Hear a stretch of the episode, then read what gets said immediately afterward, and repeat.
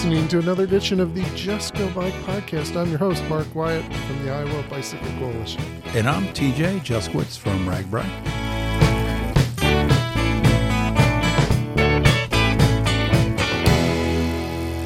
This is the podcast where we talk about bicycling just for the fun of it. There's going to be tales from all over the nation, so come for the bikes, stay for the fun, and leave with a smile.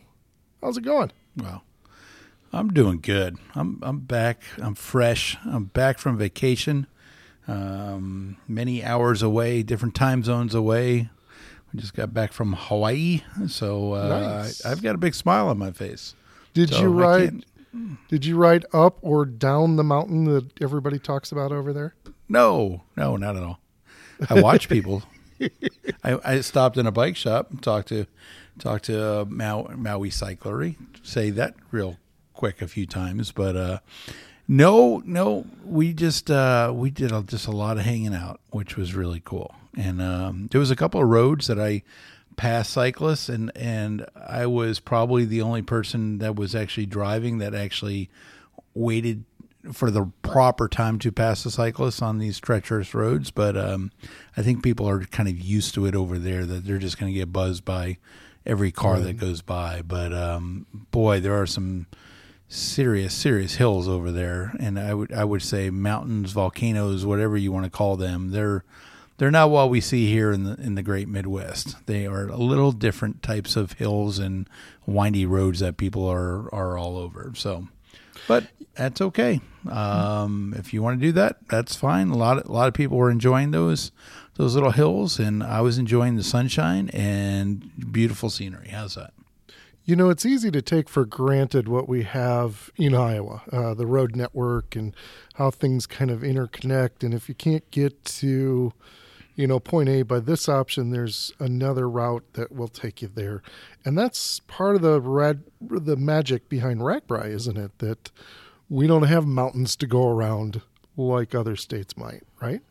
No, no, that network of farm to market roads is really the reason why it works. And there's people that try to emulate it, but the you know the road system of being able to be pretty much in a small town and within ten miles. I mean, I don't I don't think there's too many places in the entire world that are like that. And that's certainly you know one of the big successes of why RAGBRAI is is able to continue finding new routes each and every year and going to new towns. So uh, yeah, certainly certainly makes it nice, but um, you know the roads that that we're on in the summertime, you know, right about now, starting to get more and more tractors across them. You know, getting ready for you know a little bit later season for some of those farmers, but you know they're certainly tending fields and um, you know getting ready for the harvest later in the fall.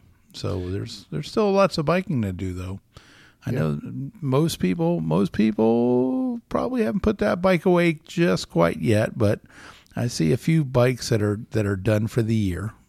How about you, Mark? You've been riding much post You know, drag You know, yeah, I have. Uh, got quite a few miles in.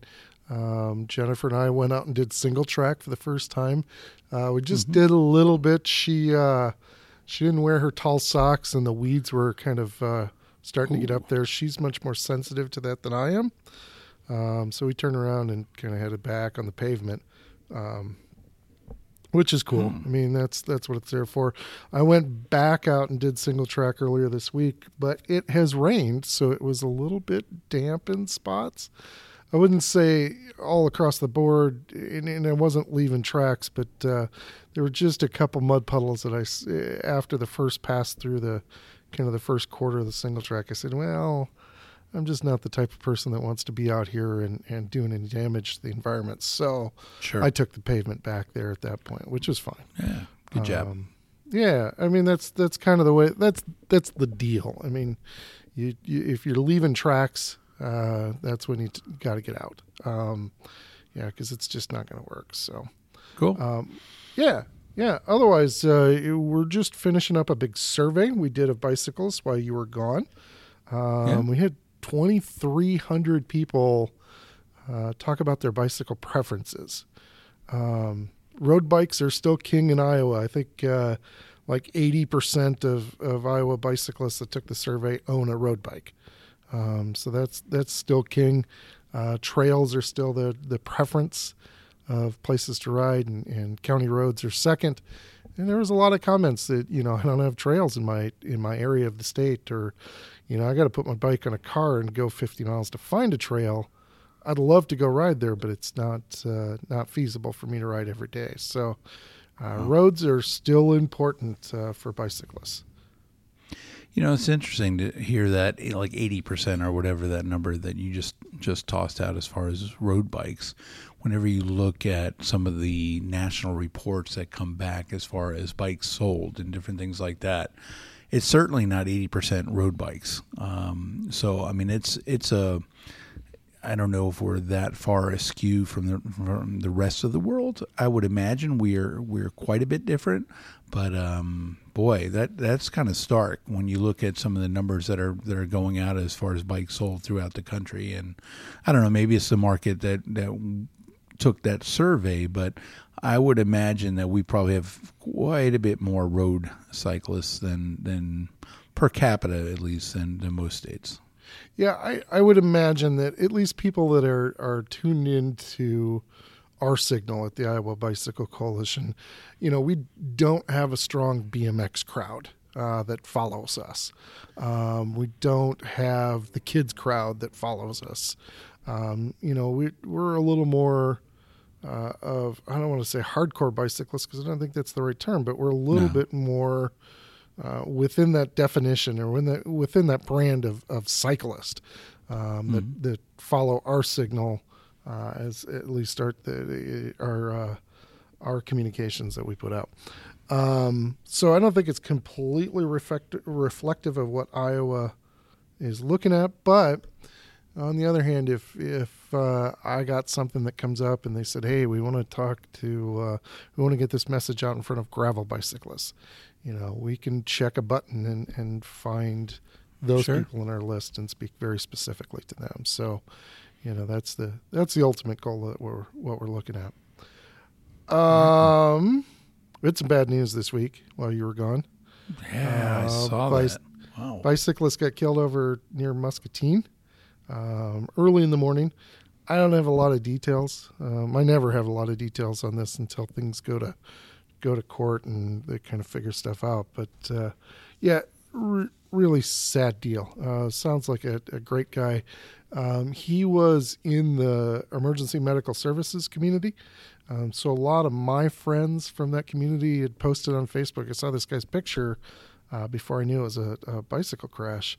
Um, and a lot of my friends knew him. I didn't know him personally, but uh, a lot of people had worked with him, and it touched a lot of lives. So um, hmm. It's really too bad. It's a hit and run crash. It's the second hit and run crash they've had this year, um, and uh, so we're really. Um, uh, I, I think I think law enforcement's taking this very seriously, and uh, uh, there's a lot of tools out there they have now with security cam footage and traffic camera footage and that sort of thing. They can help track people down that uh, that do crimes like this. So hopefully, we wish the best to law enforcement to get the job done and and find some justice in this case. So, yeah, yeah, yeah. I, I think you know see see what happens in the case. Let's not rush to judgment or or anything like that. I mean, the only facts that we have seen is that it was a hit and run, and and obviously we lost a you know a first responder, which is you know, I mean, anyone that thinks that the police or anyone is not going to take this serious, I mean, they take every case serious, and especially yeah. when there's a loss of life. And you know, let's let's see what happens. Um, there's there's no doubt they're looking into this and trying to find the the culprit, and um, hopefully bring that person to to justice. And boy, but no matter what they do, they're not going to bring this person back. And it's uh, it's a sad sad day whenever you lose a cyclist and um, who knows all all the details, but um, I would imagine anyone who works in that field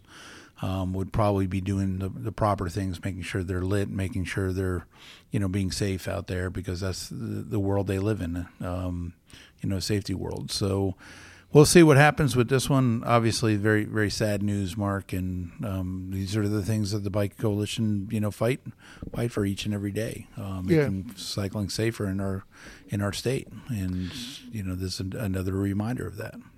Yeah, we have a petition that we launched, uh, and, and this is our in fatal bike crashes uh, petition. Um, Iowa's not a petition state, so so this doesn't pass any laws or get anything on the ballot if we do this.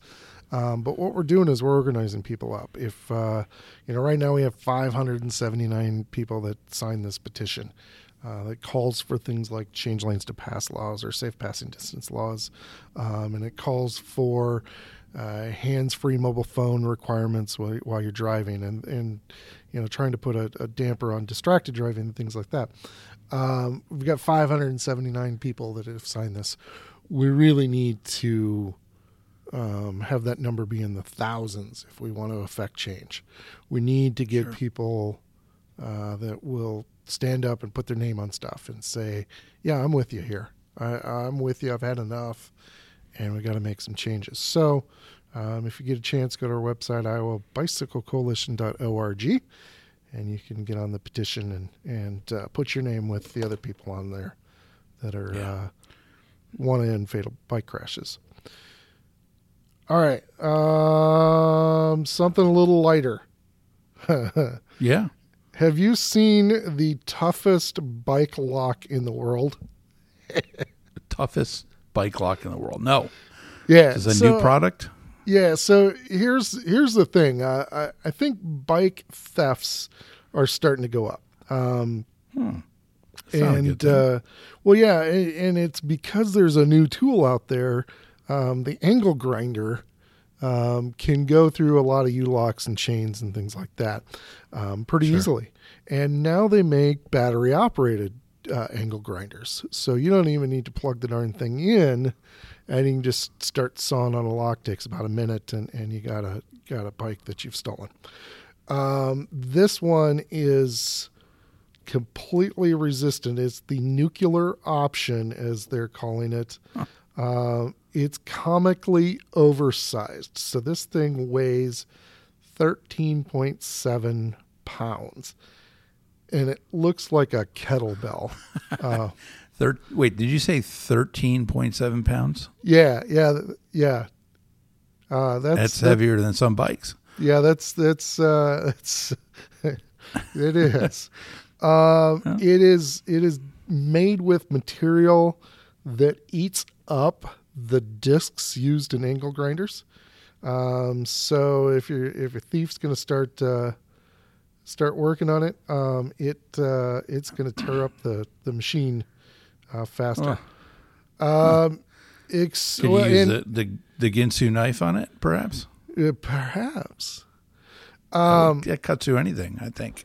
So the, the the plan with this, and the reason why this weighs so much and it's so indestructible, is this the type of lock that you take to work and you leave it there. Uh, it's gotcha. it stays right on the bike rack that you like to use, um, so that makes it uh, you don't want to carry this thing around. That's not oh, what it's geez. made for.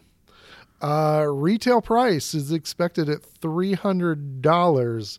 Uh, but if you want to go to Indiegogo and get in on the introductory offer, it's one ninety nine. Hmm. Okay. Interesting. All right.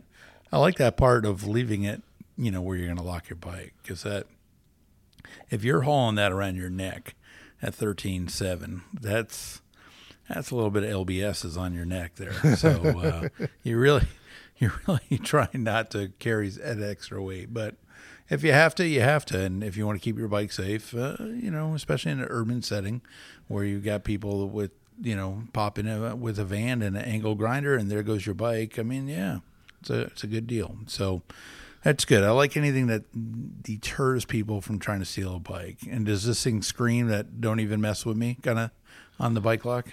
Yeah, yeah. It, well, it looks. I mean, it looks like a kryptonite lock. It's that that black and grayish color. So it looks like your standard mm. bike lock, but um, you know, more Hulk sized. Um, yeah. Okay. It, it, looks like the Hulk's Iron Man suit. That's that's what it really looks okay. like. You know, just gotcha. a little bit bigger. Um, gotcha.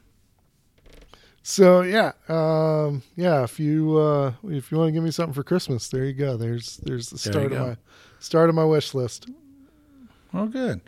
Well, seems like you know the bike calendar's kind of rolling down. Um, I know i am going up to Minnesota next weekend to do Paul's Bacon Ride Part Two. Um, with um, you know, bacon bike rides are always always fun to do, and that Brainerd area is kind of a nice little fishing hole up there, and so um, that we did this, we did that one last year, Mark. I don't know if you're planning to go back to to that one again, but that should be a lot of fun. And um, Brooks Reynolds is the, the, ride director of that one. He, we do a lot of events with Brooks down here in Iowa, but um, should be should be a lot of fun. I heard there's about 300 people already signed up for that one, so it should be should be a good one.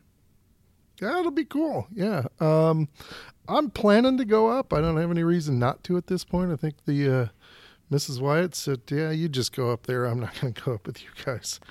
Um, but yeah, should be fun. I, I rode with Pumpkin last year, which is always a treat because it doesn't happen very often. It's kind of like a comet; it doesn't happen very often. So uh, take advantage of those situations when you can. So that was exactly, fun. exactly. Well, cool. well, I know, I know. Murph did an interview with um, someone that was doing the Leadville 100. I don't know if you know much about that that ride, Mark. Uh, isn't um, isn't that a altitude race uh, in the Rocky Mountains? Uh, yeah. yeah. It's um, yeah. You go pretty much up in the in the Rockies. It's kind of like in that kind of the Breckenridge area. Then all of a sudden you like kind of go up in and in the backwoods, and there you go. And you know, you basically race against, you know, some some kind of badasses. I'm I'm guessing because you know your typical weekend warrior isn't attempting the Leadville 100. So um, so I'm, I'm kind of curious to hear Murph's interview, and um, I'm, like I said, it's not your your typical. I think I'll go do that that ride this weekend. I mean, it's one that you must train, and you must you must have like the Steve Cannon kind of mentality that I'm I'm I'm crazy enough to do this ride. So, uh, but maybe maybe it's a little bit different. I don't know, but um, that's what I've always thought about the ride. But it's not on my bucket list anytime soon. I don't know about you, Mark, but uh, I'll leave that to the professionals. There's a ride out there for everybody, isn't there? Yeah, yeah, that one is not for me. So I'm I'm, I'm leaning more towards Paul's Bacon Ride. How's that? Well, that's fair. That's fair. Yeah. Well, let's All give right. a listen, see what happens.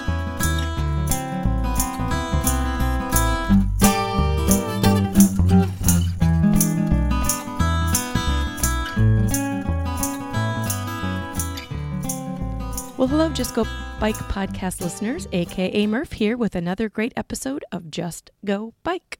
Today I'm with Michelle Duffy. Hey, Michelle. Hi there. Hi. So, Michelle is the senior marketing manager at Lifetime, overseeing the Leadville Race Series. And if you don't know about the Leadville series, you must check it out. Um, at least that's what I thought. So I grabbed Michelle and asked her to be on the podcast. Um, Leadville is a series of race events for, I would consider, the serious athlete. Um, Michelle, can you give us a quick rundown of the events within the series? Sure. So we actually started um, way back with a 100 mile run and have evolved a lot since then. So we kick off our season with a trail marathon and heavy half, which is a true marathon distance, and a 15 and a half mile foot race. Uh, then we have a couple of camps. One's a mountain bike camp and a run camp, and um, they help people get primed and ready for the 100 mile distances later in the year.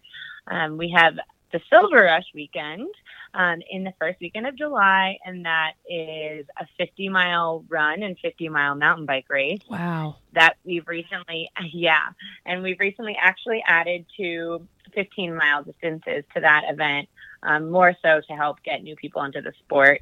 Um, that's the first time this ha- that's happened was this year. Uh, we have the Leadville Stage Race, and that's a three day mountain bike race, which takes the 100 mile distance and breaks it into three days. So they ride 40 miles, 20 miles, and 40 miles three consecutive days in a row. And that always takes place two weeks prior to the Granddaddy of it all, mm-hmm. um, which is always the second weekend in August, uh, the Leadville Trail 100 mountain bike race. Started in 1994. Um, and uh, we follow that up with the Leadville Trail 100 run just the following week. So, and I think we those should. are all the events that and I think we should point out that uh, Leadville is located in Colorado, so none of these events are flat, and uh, we're talking some serious elevation, aren't we? Yes. So Leadville is actually the highest incorporated city in America. Um, Oh. it sits at 10,200 feet. Uh, so everything is at least at 10,200 feet and climbs to at least 12,000 feet. Um, Wow. some sections are even higher. Wow. And I'm this is probably a silly question, but when you're talking about the Leadville 100 run, is that like literally people are running 100 miles at one time? Yes. Wow. Um, that's actually what started our series. And it's 100 miles. It actually climbs to 12,800 feet. Um, and then at the halfway point of the course. so it's kind of intense and crazy. And usually only 50% of starters finish that event. But um, Right. it's definitely, yeah, it's pretty, it's pretty cool though.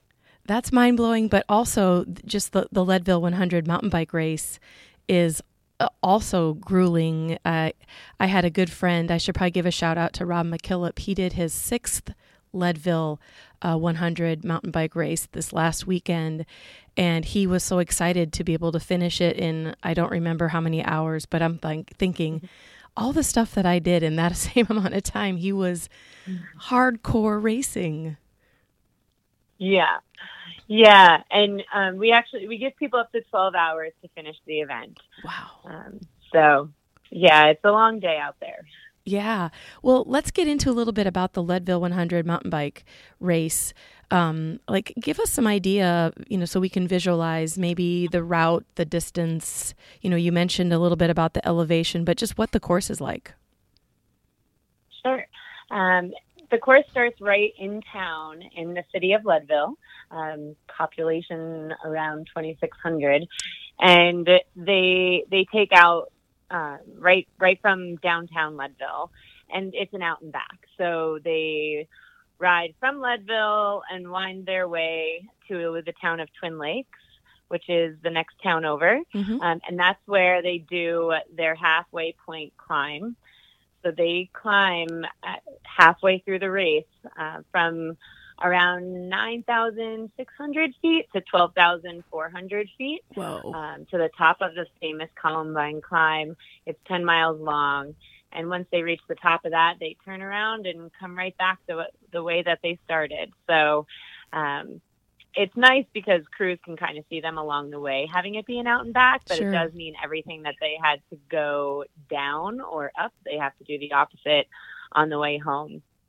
So, uh, you know, some note that our our race isn't super technical for a mountain bike race, which in some ways is true. The single track sections are pretty minimal, but it's just straight hard for a hundred miles. I mean, there's a ton of climbing. Um, there's super fast descents, a lot of hike a bike sections that, you know, 10 miles of climbing straight is pretty intense. So many end up um, getting off their bike and walking it up those sections. But it's just really hard, hard riding for a 100 miles. Yeah. And what's the actual um, uh, course like? Is it uh, just dirt? Is it gravel? Like, what's the terrain? It's it's a mix, Yeah. and I think that's how sometimes it's underestimated. A lot of mountain bike races are pretty technical, six track the whole time, and our event is a steady mix of. There's actually even some paved road on it, Oh, okay. um, some gravel section, and then some more technical climbing, um, and a little bit of single track. So it's a mix, and that's what is deceiving for some people because some sections are just so fast that um, they they underestimate that part. And then there's also some of the climbing where when we see people coming from 50 states and 30 countries, you know, they're not all used to a the elevation and, Sure. and b the intense climbing. Um, so you know the hills in Florida aren't exactly the same as the Rocky Mountains in Colorado.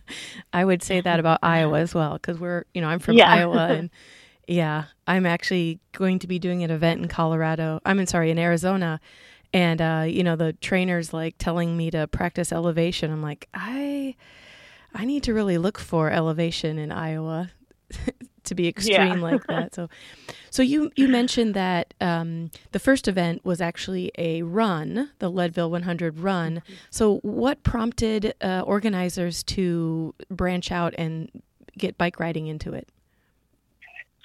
Sure. Um, I actually I love this story of why we even exist. Um, the the series started with the run in an effort to save a dying mining town in the Rocky Mountains. Mm-hmm. So it's home to to um, Climax Mine, and that used to staff almost 300, 3,000, sorry, 3,000 people um, within the greater Leadville community. And then overnight, it was just shut down, and it went from one of the most thriving towns to one of the most um, unemployed and financially struggling towns mm-hmm. in the mm-hmm. U.S. So Ken Chlouber, our founder, um, and some others were talking about how can they save the town. And at that time, ultra running had just sparked, and he went and observed some other events and was like, you know what? If we have a hundred mile race here, people are going to have to stay overnight. They're going to start yeah. spending money here. Yeah. And so, um, so the Leadville Trail 100 run was born. 11 years later is when we launched the 100 mile mountain bike distance. And at that time, mountain biking was really just evolving from mm-hmm. a hobby in the US into a sport. And, you know, we already had the means and the the mountains and um that was all already kind of laid down and starting to grow reputation. So from there, it seemed like a good time to how do we get pe- more people into town? How mm-hmm. do we mm-hmm. impact more lives? Because the Leadville Race Series is really about building a community, um, both within Leadville, but then also amongst the athletes. Mm-hmm. So branching into mountain bike and and becoming one of the the major mountain bike races in the world still to this day. Um, you know, it's spurred from the run, but has really grown into its own thing that lives and breathes on its own now. Awesome. And I have never been to Leadville, but it's definitely uh, the name of a city that, you know, as soon as somebody says it, I immediately think of the race. I had no idea it was such a small populated area. So kudos to you guys. Thank you. Yeah. Well, how about um, the Leadville Mountain Bike Race? How many participants actually sign up for it? Well, this year we have a lottery, so our interest is always higher than the number of athletes that we can uh, accommodate on mm-hmm. the start line. But this year we had just over 1,600 athletes wow. roll off the start. Um, yeah, and 1,300 finished. So we had an 80% finisher rate this year. Hmm. And is this an event where you have to qualify for it, or can you just decide, hey, I'm going to do this? It's a mix. So most of our field gets in through our lottery system, which we open December 1st through December 31st every year. Mm-hmm. And then we have a random lot- lottery drawing um, in the middle of January. So we accept about 60% of our field through the lottery. Um, apart from that, though, we do have a qualifier system sometimes the word qualifier can be misleading because you don't necessarily need to be fast to qualify. Mm-hmm. But all of the races within our portfolio, so Silver Rush, Stage Race, and then we actually have uh, four events that are outside of the town of Leadville: the Austin Rattler, Wilmington Whiteface, Barn Burner, and Tahoe Trail. They all serve as qualifiers for the Leadville Trail 100 mountain bike race. So we give out both coins in uh, based on your age group performance, as well as a random lottery on site at the event. So if someone doesn't get in through the lottery, they can come to say the Silver Rush 50, mm-hmm. ride it, throw their name in the hat at the end of the event, and if we draw you, you get entry. Oh, okay, okay. Um, so when they're out on the course, it's an out and back, like you mentioned. Um, eh, I'm assuming there's not like little small towns every couple miles. So how do the athletes mm-hmm. stay hydrated or fed or energized and all that good stuff? Honestly, it's so much kudos to our volunteers. Mm-hmm. We have frequent volunteers, which, by the way, is another way you can get into the race. Oh, okay. You and your family and friends can volunteer, and they can donate their hours to you, and if you volunteer over 10 hours a year, you can uh, get in. Oh, okay. But our volunteers are amazing. Um, we don't have towns that you go through. So it's all aid stations on course. Mm-hmm. Um, they're fully stocked with ramen noodles and chips and pretzels and M&Ms and goo and water. Um, so they either can rely on our aid stations or the aid stations also double as crew zones. So friends and family come out and crew their riders, um, particularly at the hundred. And the other the the other way that they can get through it is using drop bags. So they can load up everything that they want. They give it to us and tell us what aid stations they want each bag at, and we transport it for them. And our volunteers help them pick up their drop bags at each aid station. Okay. Okay. Um, how about any um, good finisher stories with people finishing it? Or Oh. I'm sure that you have hundreds. yes. You know, it's really interesting because you can stand at the finish line at amongst the first finishers and and their stories are great and the competition that happened out there is amazing. But you can also stand there at the 12 hour mark and watch the emotion of those people come across Mhm. the finish line that you know if someone's been out there riding for 12 hours there's a a purpose and b is what they've went through out there in double the amount of time that it took the first place finisher is you know unimaginable you you really don't understand what must have went on mentally to get them to the finish line some of which are crossing the finish line minutes after our cutoff which is always heartbreaking but Mhm. also like still so emotional um, but we we always have really interesting stories. I mean, comeback stories from illness or injury. It it tends to be a bucket list item for folks. But you know, this year I watched. We have a we have a challenge called the Leadman Challenge, where athletes will take place in five run and mountain bike events of ours throughout the year, and in order for them to keep going, they have to finish. So this this past weekend, I watched a Leadman push his bike down Sixth Street, which is where the finish line is. He had a flat tire and Mm. he knew he just needed to get across the finish line. So he walked his bike, Lord knows how many miles, but um, just to get across the finish line. And and that was amazing to see. We've seen uh, one rider carrying another rider in with both of their bikes just to get them both across the finish line, Whoa. only having met out on course, um, which is which is amazing. And and Dave Mackey, he's near and dear to us. He was a former pro ultra runner. He lost his leg in an accident uh, while he was running out on the trails, and and last year, just less than a year after um, he made the decision to have his leg amputated, he participated in the Leadman Challenge, which included the 100 mountain bike race. Wow. And just like to see, he was the first um, leg amputee to do that, and to watch him through the process and really just showing that, you know, we take advantage so much of the level of activity we're capable of or what our pastimes are, but um, you know, it can't really get taken away from you. And that was always it was emotional to watch him throughout the year last year, and he's actually back again this year for more. Oh, that's great. I, I can't imagine being at the finish line, like you said, i whether it be the first or the last, and the volume of mental and physical determination. And it's just mind blowing to me. It's really, I, I need to come out and see it. Uh, maybe be one of your volunteers. Yes, we would love that. yeah. Um, so do you think it's the, you know, the physical challenge and the mental determination that keeps people coming back or, you know, what do you think, what do you think it is?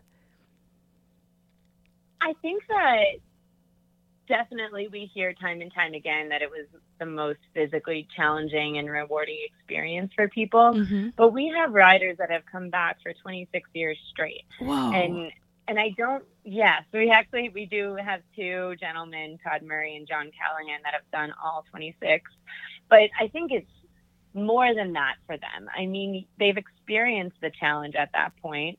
They can get that challenge elsewhere, and sometimes people do go elsewhere to find a different challenge. But I think what our founders, Ken and Merilee, who are still very much involved, have built is more than just an event that's challenging. I mean, they welcome every athlete into their family, mm-hmm. and they actually mean that. Um, they they consider everyone that comes in and does an event a, a son and daughter to them, and that is not missed. If you sit there in the pre-race athlete meeting and hear them address everyone that's sitting in front of them. It's extremely moving, and you feel at home. Um, and I think it's that, and I think it's the community, both the Leadville community and also the community that's formed around our athletes Mm-hmm.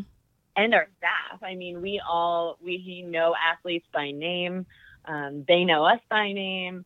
They know each other um, on the street. It's like a reunion, and maybe that comes from us having a series of events rather than just a standalone. I'm not.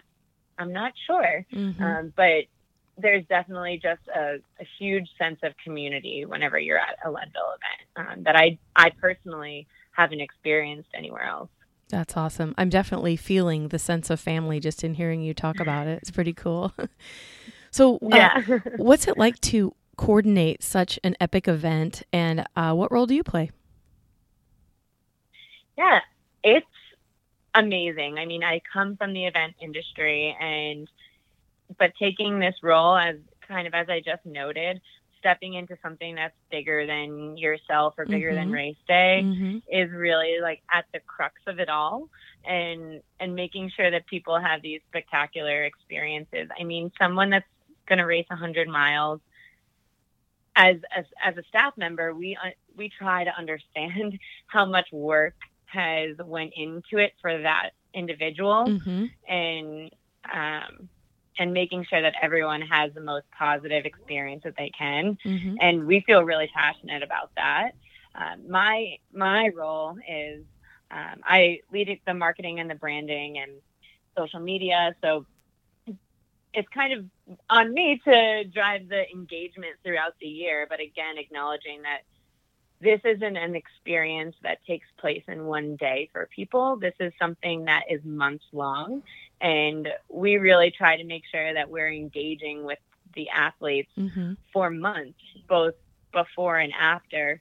And I really think it adds to their overall experience because by the time they get there, they feel more connected. Mm-hmm. They feel like they know more about the event um, than they would have just discovered during race weekend. Mm-hmm. Um, so, and then anything branding and signage related, and but really, it's it's my job to get people there. Yeah, and it's And- working. yeah. yeah it sounds like you know every year that especially if you have to have a lottery that that shows that you guys are definitely doing the right things to get people to want to do the event Yeah, it's interesting because over the last few years, I think we're seeing just a growth in the sport, which is amazing. Um, and and to my point earlier, some people are just looking for a mental challenge, and Mhm. they'll go elsewhere, and they they're looking for the next big event, and that's great for the health of the industry. Um, but we're seeing so many events that are no longer lottery events because of the competition. And for us to still be turning away half of the people that enter the lottery, um, I feel like is a testament to to the event. mm-hmm. Um, we our interest is still growing. Mm-hmm. Um, and that brings me to my next question. Um, let's say, you know, people listening to this podcast, we've got some people that are interested in maybe giving it a try. Um, what advice would you maybe give to someone thinking about doing the Leadville, actually the run or the mountain bike race? I'd say do it.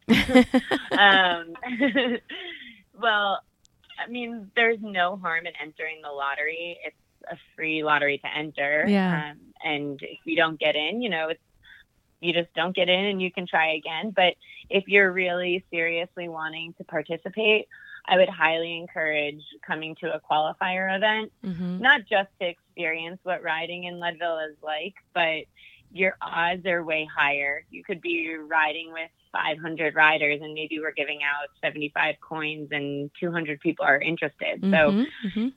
y- your odds are really high in that way. And also, um, gaining entry through a qualifier. Our qualifiers are they also help you get into a better corral or start position.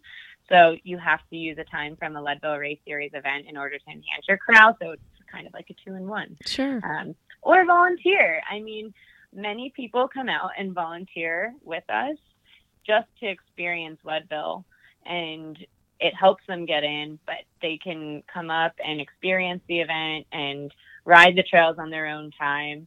Um, and and it's also you know a feel good opportunity. Sure, sure. Well, where can listeners go to find out more information, like website or social media? Yeah, LeadvilleRaceSeries.com. Um, pretty simple. That's our website, uh, or you can find us on social media. Uh, on Facebook, it's Leadville Race Series, and Instagram and Twitter, it is LT Race Series. Um, but yeah, definitely follow along. We we're very active. Awesome. And I think I am right in saying that if someone is interested, they can start the registration process in December. Is that true? It is true. And actually, if you're just looking to guarantee your entry, we launch other um, methods of entry like charity programs November 1st. Mm. Um, charity and coaching will launch in November, and you can just lock your entry in at that time if you want to race for charity. Um, otherwise, the lottery opens on December 1st. Awesome. Well, Michelle, thank you so much for taking the time to be on the podcast. It was uh, definitely an interesting topic. Thank you for having me. You bet. Well, listeners, I leave you with this quote from the Unwritten Book of Morphology. This quote comes from Josh Bender Life's too short not to go big. Think about it.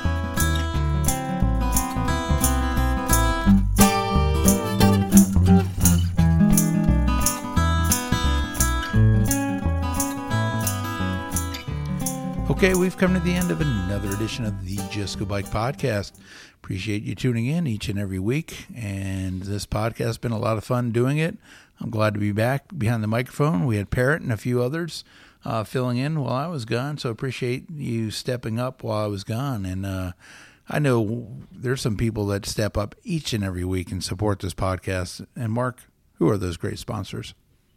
Think Iowa City and its curious surrounding communities. Hey, don't forget in September, uh, Jingle Cross is coming up. If you're looking for the World Cup of Cyclocross, look no further because you can see stars like. Well, I don't think Wout's coming this year because he's now a road racer, but I mean, you could have shook Wout Van Aert's hand. He was in uh, yellow there at the tour for a while. Um, you just don't know who that next star is going to be, and they're so accessible. It's such a cool race. Um, Bikes to You, one of the best bike shops, Ch- uh, Charters. Uh, look no further than Grinnell, Iowa, and check out Bikes to You. and then finally, Primal Wear uh, out of Denver, Colorado. Looking for custom bike jerseys, shorts, or apparel, look no further than Primal Wear. Yeah all great companies uh, to work with. Look forward to that that UCI event coming up. I, I plan to be over there for some of the best in the world coming to Iowa City again. So uh, hats off to those folks that keep putting on that event. Fantastic event, and uh, glad to see it coming back to to Iowa City.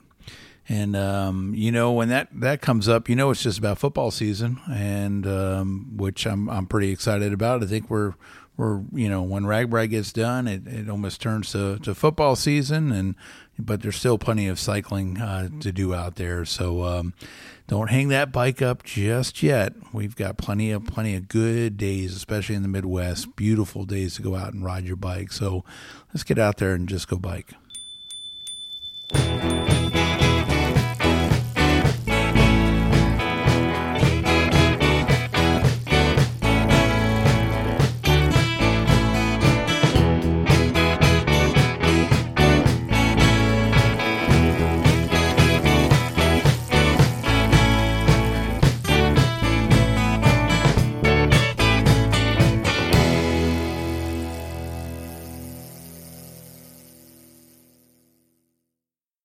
Thanks again for listening. Let us know what you think of the show by leaving a rating and a review. They really help us out a lot and help others find the show. For more information, check out justgobike.net. The show's theme song was written, produced, and performed by Ryan Steer.